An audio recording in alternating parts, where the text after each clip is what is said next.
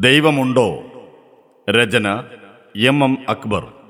അനുസരിക്കപ്പെടേണ്ട ആരുമുണ്ടായിക്കൂടാ എന്ന അഹങ്കാരവും സ്വന്തം അഭീഷ്ടപ്രകാരം ജീവിക്കുവാനുള്ള അഭിവാഞ്ചയും മാത്രമാണ് വ്യത്യസ്ത കാലഘട്ടങ്ങളിലും പ്രദേശങ്ങളിലും നിലനിന്ന നിരീശ്വരന്മാർക്കെല്ലാം പൊതുവായി ഉണ്ടായിരുന്നത്.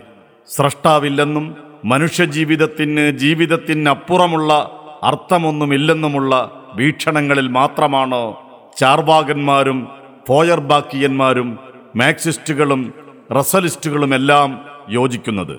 അതത് കാലങ്ങളിൽ ലഭ്യമായ ആയുധങ്ങൾ ഉപയോഗിച്ച് സ്രഷ്ടാവിനെ നിഷേധിക്കുവാൻ ശ്രമിക്കുകയാണ് അവരെല്ലാം ചെയ്തത്.